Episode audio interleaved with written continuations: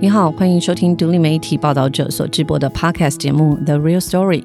我是报道者总编辑李雪莉。在这里，我们透过记者和当事人的声音，告诉你世界上正在发生的重要的事。呃，最近志兴在休假哦，不知道大家会不会很想念志兴的声音？但是下周开始，志兴就会回到这个主持的岗位。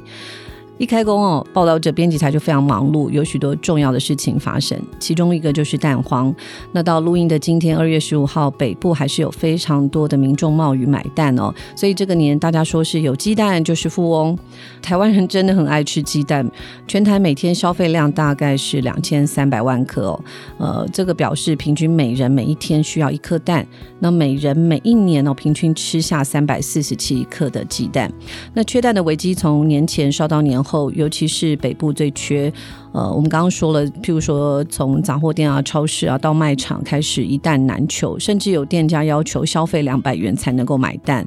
呃，我自己却蛮惊讶的，因为半年前三级警戒的时间，我们的产地蛋是多到政府需要鼓励业者去屠宰一只鸡，它会补贴五元。那当时蛋的产地价格也是跌破蛋农的成本哦。所以从消费端看到的是蛋荒，我们没有蛋吃，蛋不容易买。但事实上，鸡蛋走到市场是走了很长的旅程，它从孵化、育成、产蛋到盘商收蛋，然后最后到消费者的手里。今天请我们竹旁农业的两位记者，呃，慧珍还有德莲，呃，想请两位记者带大家到产地看一下，二零二二年这场蛋荒背后的关键因素，是不是？请慧珍跟德莲跟听众朋友打声招呼。各位听众朋友，大家好，我是报道者的记者慧珍。嗨，大家好，我是德联。我想要请两位记者带我们深入观察这个缺蛋危机背后的产销失衡哦。好，那我想先请教一下两位。我们刚刚提到每天台湾人要消费两千三百万颗蛋，那到底多少是来自进口，多少是来自自产呢？其实台湾的鸡蛋产量啊，一年就是八十一亿多，算是可以完全供应台湾自己的所需，就是基本上是自给自足。除非像现在很缺蛋，农委会开始说要从美国啊、日本、澳洲进口鸡蛋，不然其实我们平常是不需要进口的。因为像我们台湾人一天，就刚刚学弟有讲嘛，三百四十多颗蛋，这个量看起来是蛮大。不过我们全台湾也是有四千多万只母鸡在生蛋，所以目前的产量是可以自给自足的。哦，所以有四千多万只母鸡每天在负责帮我们生蛋。呃，应该说它有养到这么多只啊，但不是全部都刚好在生蛋。不过就是以这个规模来讲，是完全可以供应台湾人自己所需的。好，那如果说八十一亿颗蛋每一年生产这么多蛋量。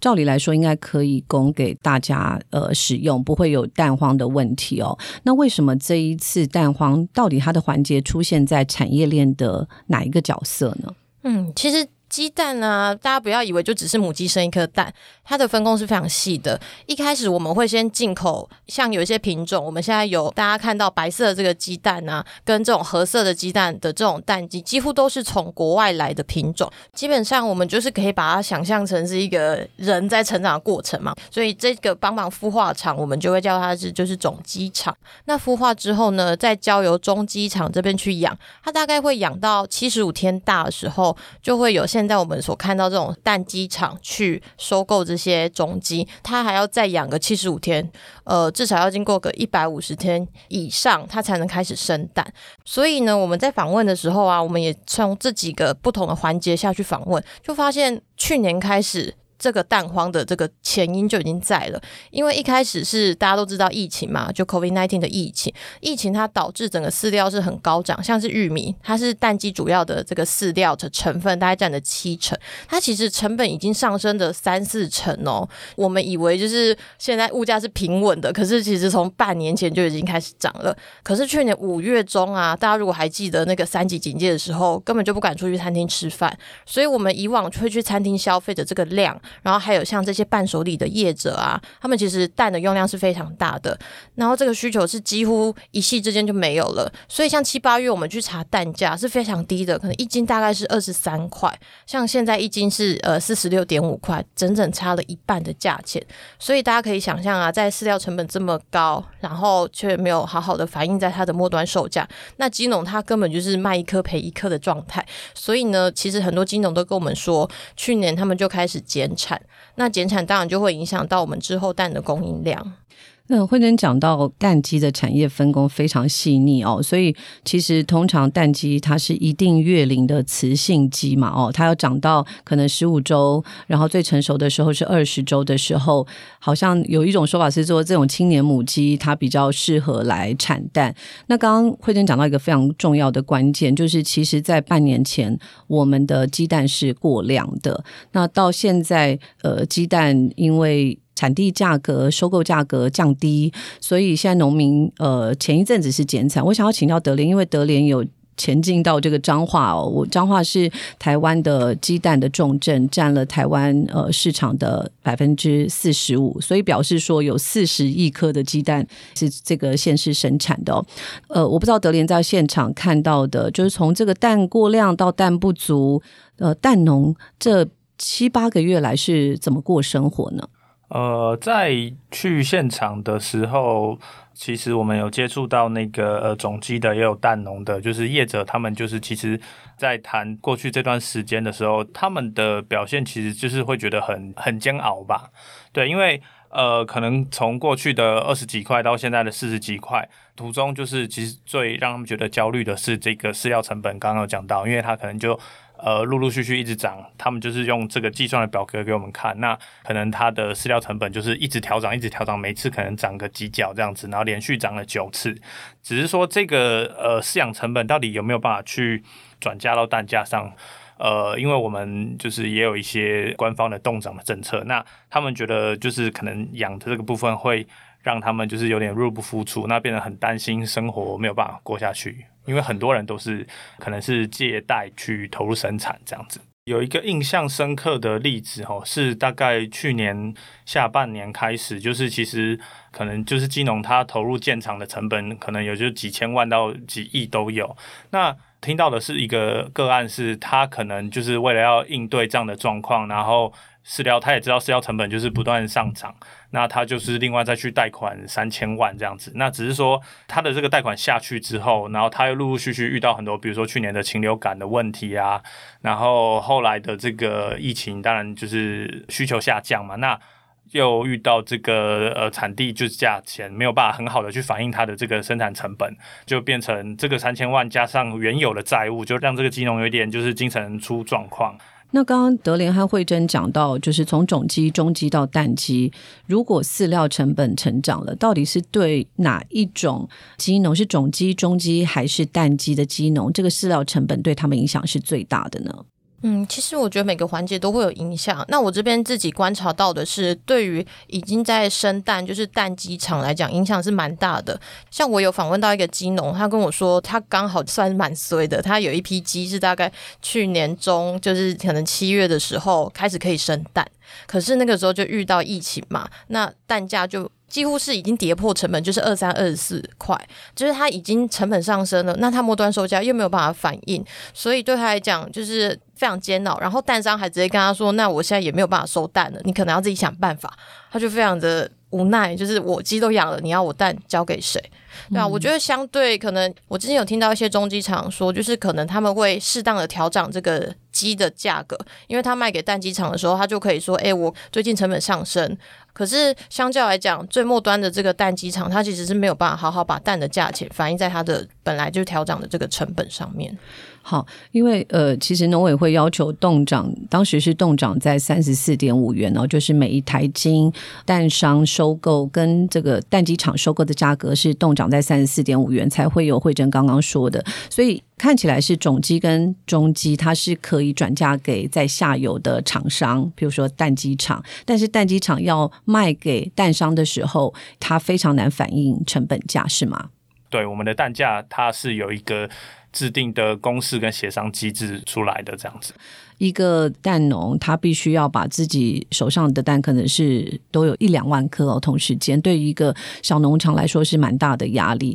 那蛋也有保存期限嘛？如果说这个呃一两周没有出去，它的可能就不够新鲜了哦。是不是可以请德联帮我们解释一下？就是一个蛋农要把他的蛋卖给蛋商的时候，这个是一个什么样的状况呢？呃，因为现在的这个整个生产的机制的上来说，就是呃，农委会那边自己有大概去统计，就是可能八成左右还是比较传统的这个包销制度，也就是蛋农去养鸡，然后生蛋，然后交给盘商去销售。那另外两成左右可能是自产自销。那自产自销的部分，可能它可以透过很多的方式，其实不管是洗选放牧或是怎么样，它可以。就是自己去找到它，自己去打开它的销售通路。那回到主要的这个八成的左右，其实呃，金农他们在生产就产蛋的时候，他们比较重视的是量的多少，因为他可能在这个呃包销制度中，可能一个礼拜就是他要维持每天他都有收入。那不管蛋的质量怎么样，那你大蛋小蛋，反正有产出才能换得到钱。因为我们最近也就是两位去到现场，也发现一个很特殊的现象，就叫做红盘价。一个蛋农他还要包红包给蛋商，这个是一个什么样的状况呢？呃，这个其实要回推到就是我们整个蛋的呃产销机制上，就是我们长期以来可能过去这二三十年来，这个鸡蛋的可能买卖生产，它其实是大量去仰赖就是盘商跟生产者之间的这种呃默契。红盘价这个其实也是已经是一个呃非常久的这个潜规则。那红盘其实就是指的是过年期间，因为可能大部分的这个市场都休市嘛。你鸡蛋也不可能久放，在这个过程之中，就是蛋商会希望就是可能给个几天的比较低的这个价格，过去也都是按照这样的逻辑跟默契一直在运行。就是我们现在每天的鸡蛋的那个价格都是有公告的，就是如果蛋商他说今天收是三十四点五元，基本上全台湾各地的产地收购价理论上都是落在三十四点五元。可是过年的时候呢，他就会直接说我现在的收购价是三十点五元，农民不是真的给他红包，可是就很明显的可以看到他收购的价格是降低的，就是我们说的红盘价。这个原因其实我之前也有看过一些报告，然后监察院在二零一一年的时候，其实有针对这件事情有做出一些调查，然后其实那里面有蛋商会提到说，呃，虽然说看起来好像是我们蛋商在赚一些钱，可是老实说，因为这几天的廉价里面，这个蛋的需求的确是降低的，那蛋商它也会有一些压力，它的库存压力啦，所以它也是把这样的红盘价当做是一种。转嫁风险的方式，就是因为你今天要经商，你本来会有一些风险，那你就可能要透过成本降低去把这个风险就是再降低一点。嘿，所以我觉得可能这个东西是蛮值得讨论的，不完全说，哎，就是一定就是哪边是对，哪边是错，只是说这样的制度对于蛋农，然后对于这个产业是不是好的，这是比较值得讨论的。了解。那我们再回到我们刚刚讲的，就是产量过多，然后一直到现在缺蛋的状况，那。在半年前，是不是因为就是产地的收购价格下滑了以后，很多的呃鸡农就决定屠宰了他们的母鸡，是这样的状况吗？以至于现在催养其实是来不及的。呃，应该是说催养它，它当然没有办法，因为鸡也是一个生命嘛，它必须要一段时间。像刚刚前面讲的，它可能是要一百五十天左右的这个育成期，它才有办法就是达到一个比较适合生育的年龄。那催产的部分，就像农委会说的，它可能要到清明节之后才有办法去跟上本来的需求量。对，那只是说前端呃减产原因，可能就像慧珍讲的，就是因为他们有遇到就是 COVID nineteen 大量的这个需求的下降，大家就把就是本来可以可能养到两年左右的这个母鸡，你本来有这么长，只是它可能在一年半左右或一年的时候，它就把它淘汰掉了。变成就是说，它这个生产的周期呃没有那么长，然后你饲料的花费也不用这么多，这样子去应对就是需求的下降，那这个也就是替整个缺蛋种下一个原因。呃，这边自己想要问的，哦，跟整个缺蛋可能不一定有关联，就是被淘汰的母鸡，通常它的结果会是怎么样啊？嗯，它其实也还是鸡肉啊，所以它会就是一般留的鸡肉到一些呃稍微比较低价一点的，可能是摊贩啊，或者是一些夜市路边摊，但是就很难说啊，就是不是说每个品质都不好啦，只是说它的肉质或许不像我们一般的肉鸡这么的好。了解。刚刚德莲有跟我们谈到，就是这一次蛋黄主要的原因，就是因为去年的饲料上涨，大概贵了三成，让很多这个鸡农只好先淘汰了母鸡哦。那我想接下来还有两个很重要的关键，想要请慧珍帮我们分析一下，就是这一次蛋黄的原因。农委会不断的对外强调，就是说禽流感不是这次缺蛋主因哦，但是在你们的发现好像不是这个样子，可不可以跟我们讲说，在现场到底禽流感对于这一次蛋荒造成什么样的影响？禽流感呢、其实一直都存在台湾的养鸡界里面，就跟人的流感一样，只是它是鸡得到流感，我们才叫它禽流感。就基本上它就是鸡的感冒。那鸡感冒之后，它的产蛋率会下降，或甚至直接死亡，而且它会有传染，所以就是你可能一只鸡染上禽流感，就整场都会有问题。所以禽流感算是一个台湾长期以来想要解决的问题，只是说因为去年这段时间呢、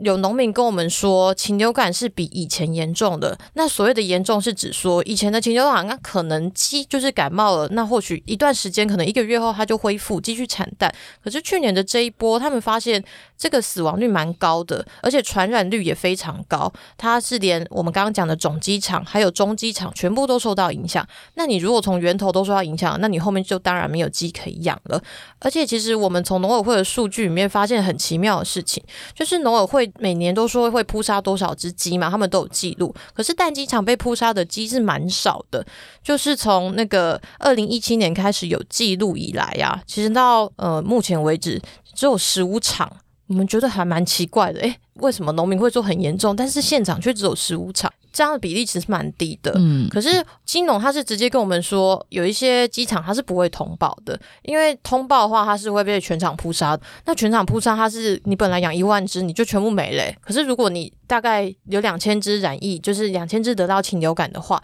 你或许把这两千只自己私下处理掉，那你还有八千只可以剩。所以相对来讲，虽然扑杀是有补偿，就是六成，可是农民他会觉得我之后。可能有一段时间，就是他们要消毒、要清空，可能至少两三个月都没有收入，所以他们宁愿把这些鸡就是私下处理掉。然后还有一个原因是因为现在我们如果发现禽流感，它周遭的厂全部都要监控，现在目前是大概半径三公里内。那你监控如果又被抽到这个厂，另外的厂它隔壁有禽流感的话，那这个厂也是要被扑杀，所以他们会觉得。怕会害到其他人，我遇到蛮多的金农都跟我们说，反正就给他一点就是药方，那这个药方它不是禁药啊，只是说他们可能有自己的偏私房，什么草药啊之类的，就是像人我没有去看医生，但是反而去找一些成药来吃，类似这样的状况。那如果不通报还缺蛋的原因会是什么呢？就是他不通报，并不表示没有发生，是所以他不通报。但是实际上，呃，我们问了像还有化制业者啊，然后蛋鸡场都跟我们说，去年是真的比较严重，死的鸡是多的，就是导致说一开始我们是因为饲料。贵，然后成本又降低，而去减产。可是到后来，这个价格也慢慢变好的趋势。可是又因为禽流感的关系，就是这些中鸡没有办法好好的接上这个供应端，然后想要养蛋鸡的人，他也有点无奈，因为他的鸡可能前一波禽流感已经死掉了。所以就是这两个原因，算是一个蛮重要的因素。慧姐，我想要请教一下，就是我们会听，就是如果有些鸡农他就是在处于感冒的机制的时候，它是透过强制换羽的方式。什么叫强制换羽啊？那强制换羽会影响到这个鸡蛋的产量吗？强制换羽啊，就是让鸡先暂时不要吃饲料。就是鸡是蛮奇妙，就是你如果让它一到两周不要吃饲料的话，它会开始停止产蛋，然后它的羽毛会脱落。可是羽毛脱落之后，你如果再给它一些跟之前一样正常的饲料量，它又会恢复产蛋，然后它的产蛋效率会比之前还要高一些。那这会变成是农民他在面对禽流感的时候，他们会说，就暂时让它不要吃饲料，我们先让它换羽，然后让它的抵抗力增强。就蛮妙的，他们说这样子机制会抵抗力比较强，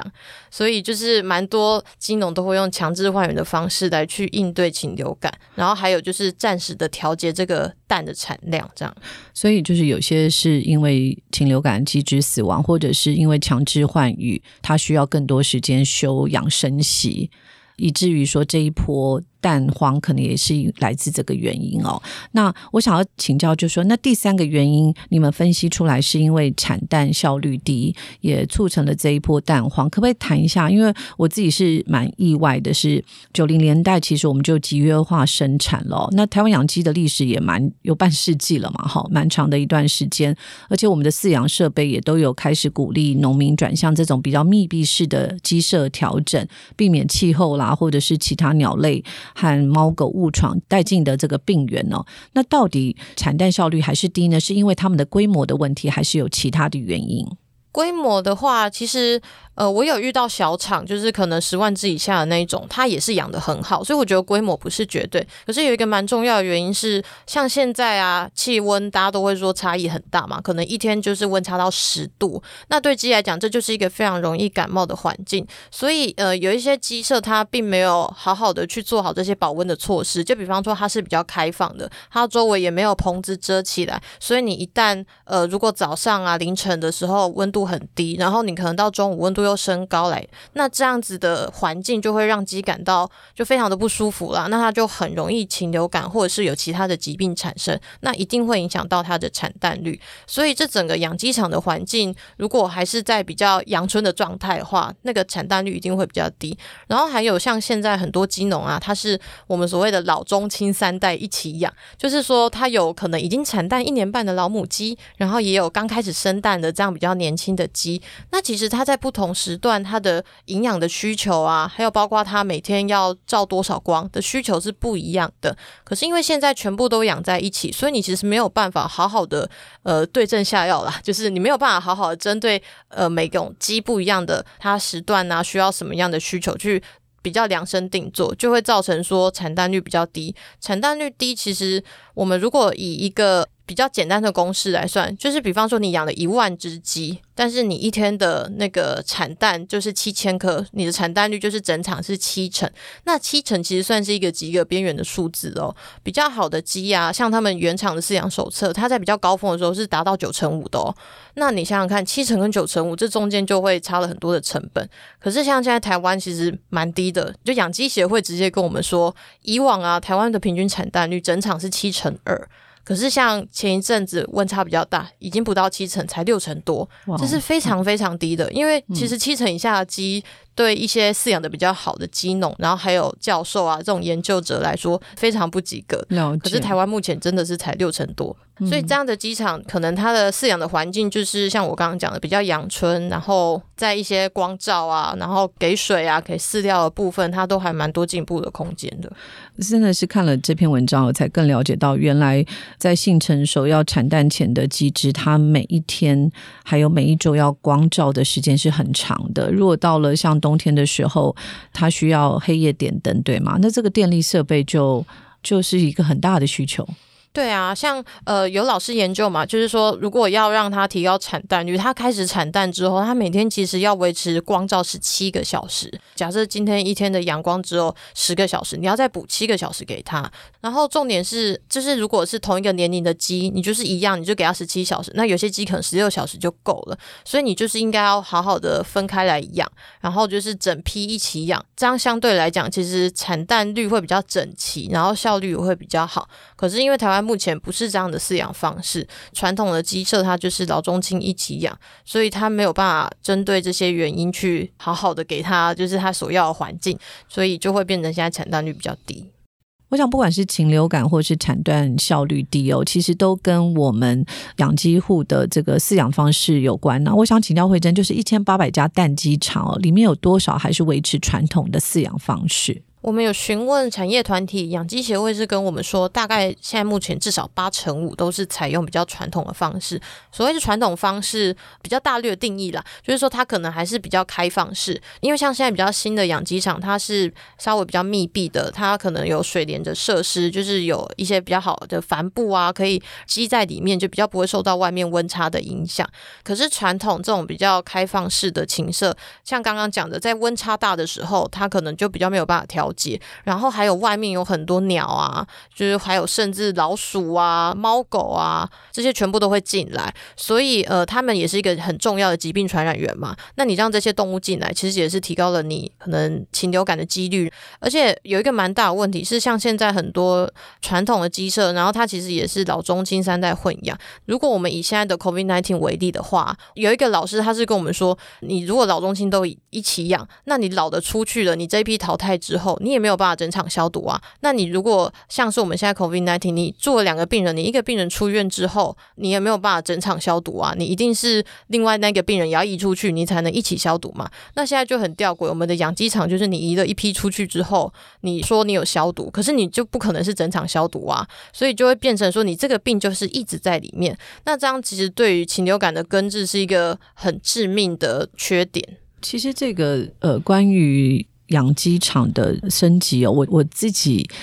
在二十年前其实就听说了，但是为什么我们现在还是有八成五是一个比较传统的饲养方式，就是这种比较开放式的？那没有办法说政府或是农委会有一个目标计划，是说也许我在五年内或几年间，我希望这种密闭式的饲养方式能够提升呢？其实这个问题真的是像雪莉讲的，它已经存在了几十年了。那我之前也是有问过农委会啊，然后养鸡协会说，那农民他不升级的原因是什么？当然，我觉得第一个最重要还是资金吧，因为你要养呃先进一点的设备的话，那他当然一定要投入比较多的资金。所以可能像这些呃已经有一些六七十岁的农民，他或许再做几年就要退休，然后他的下一代也没有意愿要去接手的话，他就不会想要再投入这种设备升级。对他来讲，他就是按照现在的饲养方式继续养下去。那还有另外一个原因是，嗯，目前的我们的蛋价，它也没有办法好好的反映你投入的这些成本。你就算因为这样子，然后你的。品质比较好了，但是你末端售价是不会提升的，所以他们更没有意愿投入。然后还有就是可能地目的问题，就是如果你今天要去盖一个比较新的养鸡场，或是你要拆掉重盖，它可能隔壁的邻居他就不会让你扩养，他不会让你就是扩大养殖。然后你拆了之后，你要再重新盖你的一些，不管是你要去请人家来现场验呐，或者是排水这些设施，你就要重新再来一次，所以这个程序非常的繁复。就是他，他觉得他没有看到更好的利益之前，他是不会想要投入的。那大家也会问说，可是禽流感这个东西每年都来啊，那你如果不好好防治的话，你一定之后会有损失。但是我觉得蛮重要的是，对农民来讲，他在还没有看到实质的这种损失或者是利益前，他不会想要先投入钱去做这件事情，因为他可能一投入是上百上千万的。对啊，我觉得这样一听就知道，说一个蛋产制的过程原来是这么的复杂，要经过这么多时间的照料。但是我们真的买到那一盒蛋的时候，其实都没有这种感受。我们说吃米要有米价，其实吃蛋可能也要有蛋价，要真的能够反映蛋农在生产过程中的风险和他们呃投入的心力哦。那我好奇的就是，其实三年前我们也都发生过蛋黄，当时候的产地价格曾经从二十多元提升到每台斤七十元。监察院也纠正了农委会，认为说农委会放任鸡蛋短缺和价格持续攀升半年以上哦，那没有积极的调控。我想要请教德联，就是说看起来每一个人都有他很正当的理由，那究竟我们现在的蛋鸡？厂的计划生产制度有什么样的问题吗？我们怎么来看待这整个系统的缺失？呃，其实监察院在纠正这个部分，其实最早我自己看到，可能要回推到九十几年的时候，其实就有针对农业单位，就是他在这个生产部分，他就是希望 push 农委会去做出一个比较好的计划生产的机制，那包含就是。呃，我们能不能够去推动鸡蛋的分级制，就是利用鸡蛋的分级去让产销之间有更好的协调空间？那不要可能只是让以量计价这个方式去限制了这个价钱的空间。那二来就是说，那这个鸡蛋的销售部分好了，就是呃，能不能可能在终端的时候加入一个呃，由不同角色去组合的，可能是理货厂。或是这个中间的一些机制，去让我们这个蛋，比如说有更清楚的流向，能够去说明，然后更明白的处理的方式，那到后端去建立一个更完善的机制，来让整个这个生产制度比较完整。那这个是过去其实二十年来一直有在讨论这样的事情，那只是说。恰好我们在这次的这个监察院的报告里面又看到同样的现象，所以我们在文章里面呃把它讲成是一种不断的恶性的循环，因为一直以来这个问题都没有被好好的改善过。其实像很多国家都是在分级销售的，它的不同大小颗，它的价钱就会不一样。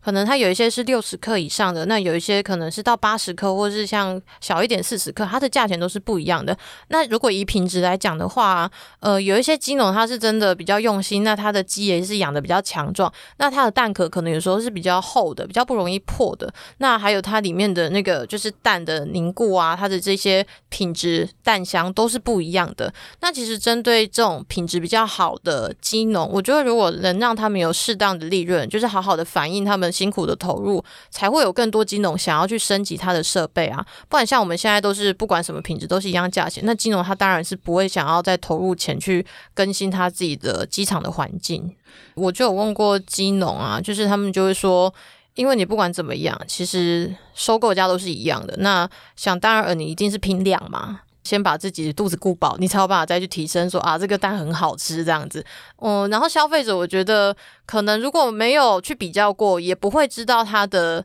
这个蛋香或者是它的蛋的品质有差异，可是我觉得其实如果消费者有机会的话，你可以去买一些不同品质的蛋来吃吃看，那个真的会有差。那你如果自己觉得会有差，那你也有就是有这样的收入可以去支持更好的蛋，我觉得大家也可以不妨去尝试看看这样子的方式。哦，所以不只是三年前监察院曾经纠正过农委会，事实上早在十八十九年前就已经有过同样的事情持续在轮回发生。生哦，那刚刚讲到就是说，一个是养殖的环境哈，然后接下来就是运输保存的这个部分，还有洗选的部分，怎么样透过分级的方式，能够呃让鸡蛋的真实的成本能够被呃反映出来。那我想要请教一下慧珍，就是说，到底在养殖的阶段，或者是在呃我们在讲说产销的制度上，盘商跟蛋农之间的交易，又或者是在后端的保存冷链，你自己觉得这几个环节里面，现在最迫切的是哪一个环节呢？嗯，我觉得蛮重要一点是要让鸡蛋的价格，它可以适当的反映生产者的成本。以及我们现在的市场需求，像刚刚讲到红盘价这件事情，在今年它就是一个很吊诡的现象，因为我们明明过年前就开始缺蛋，可是蛋农在过年期间的收购价格竟然是变低的，所以我觉得像现在我们开始要去讨论，不是说诶盘商就是万恶，它的确有它存在的必要，因为如果不是这些盘商帮忙卖蛋，其实鸡农他每天是忙到没有时间可以去销售蛋的，只是说到底什么样的利润是合理的，然后像农委会它其实。之前过年前就说现在是冻涨的，就是那个时候是三十四点五块，农民其实会觉得，哎，我去年是赔钱的啊，我现在开始价格好的时候，你却要我冻涨，就是有一些反弹。那农委会二月十一号才开始说好，我们再提高两块，就三十六点五块，那这也是蛮妙的啊。为什么这个价格是由政府可以去？一下子说要冻涨，一下说要解冻。虽然鸡蛋是一个几乎民生必需品了，可是，在这样子的市场干预下，对整个产业来讲，他会搞不清楚。嗯，那我现在的生产成本这么高了，我的价钱没有办法涨，那我到底要不要继续投入？所以它不是一个非常自由的市场。我觉得到底鸡蛋的价格要怎么定，可能现在农委会啊，或者是一些养鸡的产业团体自己也要出来讲清楚，你的基准到底是什么。像现在我们开始增养，那七月会不会又变成跟二零一九年一样，就开始又跌价？二零一九年那个时候，因为年初也是价格非常好，然后农民也是大量的增养，七月就开始崩盘，会不会我们又重演这样子的循环？对啊，我觉得这才是现在要面对的问题，而不是一直说盘上就是很坏，那我们现在就是没有蛋，对啊，我觉得这整个产业的销售的制度是很值得去检讨的。我想要请教一下慧珍哦，就是在这一千八百家的蛋鸡场里面，有哪些蛋鸡场是比较不容易受到价格的波动呢？其实我们在问一些产业团体的时候啊，就有发现说，有一些蛋鸡场它是比较传统生产，就有点像是家庭式，比方说就是两个这样夫妻去养，然后他没有太多的员工，那他饲养的只数可能就是一两万只，其实是非常少的。因为像规模很大蛋鸡场，它是可以到十万只的，两万只跟十万只，这中间的规模差异是很大。那这些比较传统的蛋鸡场啊，它就会比较依赖这种盘商去帮他销售，因为它呃算是年。纪也蛮大了，然后他也没有什么嗯，就是那种进修的机会嘛，所以他也不太知道外面市场的状况是怎么样。那他的销售的管道就非常有限，所以像这样子的养鸡户啊，他比较容易受到现在价格波动的影响。就是像我们刚刚讲的，如果盘商他跟这个生产者说，哦，我们现在外面市场不好，所以我这个蛋价要变低，基本上他也没有什么反抗的能力。那像有一些养鸡场啊，我自己订购的鸡蛋就是直接跟鸡农买的。那这些鸡农他可能相对比较有销售的能力，然后也比较年轻一点啊，通常遇到都是比较年轻的，所以他们有办法透过网络，或者是说他跟农会啊，跟这些比较大型的超市去合作，所以相对来讲，它的价格波动不会这么大。有些大型的蛋鸡场，它可能是养十万只鸡以上的，这个量是非常大的，像 Costco 啊，或者是这种大型的卖场，它其实蛮多。都是直接跟这种很大的养鸡户来合作的。虽然我想可能过两个月哦，这个蛋价就会比较稳定哦，因为到清明的时候，这个供给应该会回来。可是蛋价波动那么大，除了就是蛋农自己自行调节以外，消费者还有政府，我们可以做些什么事情呢？嗯，其实像刚刚我们提到的啊，蛋价，你看从二十年前就已经大家在讲波动很大，那到现在。还蛮多人提出了不同的措施，像是有访问到一位东海的教授，他就有提到说。像现在的冷藏技术，应该可以让蛋保存的久一点了。那如果我们比较重视保存技术的话，其实我们可以先把这些稍微盛产时候的蛋保存起来，就是它可能之后缺蛋的时候拿出来用。那也有盘商跟我们讲说，现在都有做成易蛋，易蛋就是把这些蛋先呃打破之后储存在一个地方，那就是变成一体状的。其实这样子可以保存，他说至少要可以到四个月。那这四个月其实像呃，你看我们现在是二月嘛，那你如果提早到十月的时候就把蛋储存起来的话，现在的量可能不会缺的这么严重。那有些加工业者他可能会觉得易蛋的新鲜度不够，可是其实这个盘商跟我说，在国外啊有很多的技术都已经可以克服了，它是可以既新鲜，然后品质又没有问题的。所以这样子的呃比较是长期的稳定价格的方式，我觉得是现在政府应该要去重视的。是，其实刚刚慧珍讲到为什么需要鸡蛋冷藏技术。呃，实在就是因为鸡是活的嘛，哦，可能今天生蛋，明天不生了。如果禽流感啦，一夕之间遭扑杀，它的蛋的量体是会波动的。但是如果你真的打开蛋壳以后，你透过加工的处理，不管是新鲜的蛋白液或者是蛋黄液，这个我们常如果去做蛋糕的时候，最会发现就是说，有些烘焙业者会用所谓叫做 liquid egg 来延长蛋的寿命哦，这样就比较不会有供需的起落。不过这也回到台湾的消费者的。使用的习惯对不对？嗯，易蛋它的消费群，我觉得可能是一些食品加工业者，因为对他们来讲，这样子反而是方便的，就是你不用一颗一颗打蛋，只是说他们也会有疑虑，那这些蛋它的起泡性是不是不够？因为你大家都知道嘛，做蛋糕啊，做一些糕饼类，它需要起泡。呃，他会担心说你不够新鲜，是不是没有办法起泡？不过就像我刚刚讲的，其实现在有很多很好的技术都可以克服这一点的，而且国外也有蛮多都是使用易蛋来去做相关的加工的原料。所以说这样的技术，我觉得在台湾这种呃一下子崩盘，那一下子价格又很高、缺蛋的这种状况，是更需要去发展的。那当然，消费者这边，我觉得你如果给他够好的品质，然后价钱不会这么贵的话，我相信他们未来也是有机会可以渐渐改用的啦。呃，其实这个生产蛋的过程，它是很多蛋农非常细心的照料哦。那我不知道慧珍在做完这两篇呃文章的过程当中，有没有什么深刻的感受？其实像我是一个消费者嘛，我每天也都蛮喜欢吃蛋的，所以蛋荒的时候，我自己也会有点恐慌，会觉得哎，真的买不到蛋了吗？那的确，我附近的超市都买不到蛋，没错。可是就是后来问了这些鸡农之后，你才会发现。就是我们所谓缺蛋，可能只是一天或是一个礼拜没有蛋，还不会死。可是对他们来讲，他们是从半年前刚刚讲到禽流感，然后饲料涨三成，就是这一段。为期半年以上的这样很糟糕的状态开始的，所以我觉得除了说我们自己看到自己的需求，那或许我们也可以再更多去了解一下产业端它面对了什么样子的情况，那可能也可以一起来督促政府说，呃，如果未来有一个更好的政策要去怎么实施，可以去关心一下啊，然后或者是你在买蛋的时候啊，可能跟呃鸡农闲聊几句啊，或者是跟这些传统市场闲聊几句啊，了。解一下产地的状况，我觉得这样子对于整个产业就是会有比较好的正向的影响。其实德联这一次也就是进到蛋农的现场嘛，那我觉得每一个蛋农他都是请了身家，呃，花了很多的成本在照顾这些呃鸡蛋哦，还有他们的母鸡。第一线听到他们现在的处境是什么样的状况呢？我自己在他们的这个讨论的群组里面也看到，就是大家有非常多的不满。那这个东西其实又演变成就是盘商跟鸡农之间的这个对立。那我觉得这个其实没有办法很好的去解决这个问题。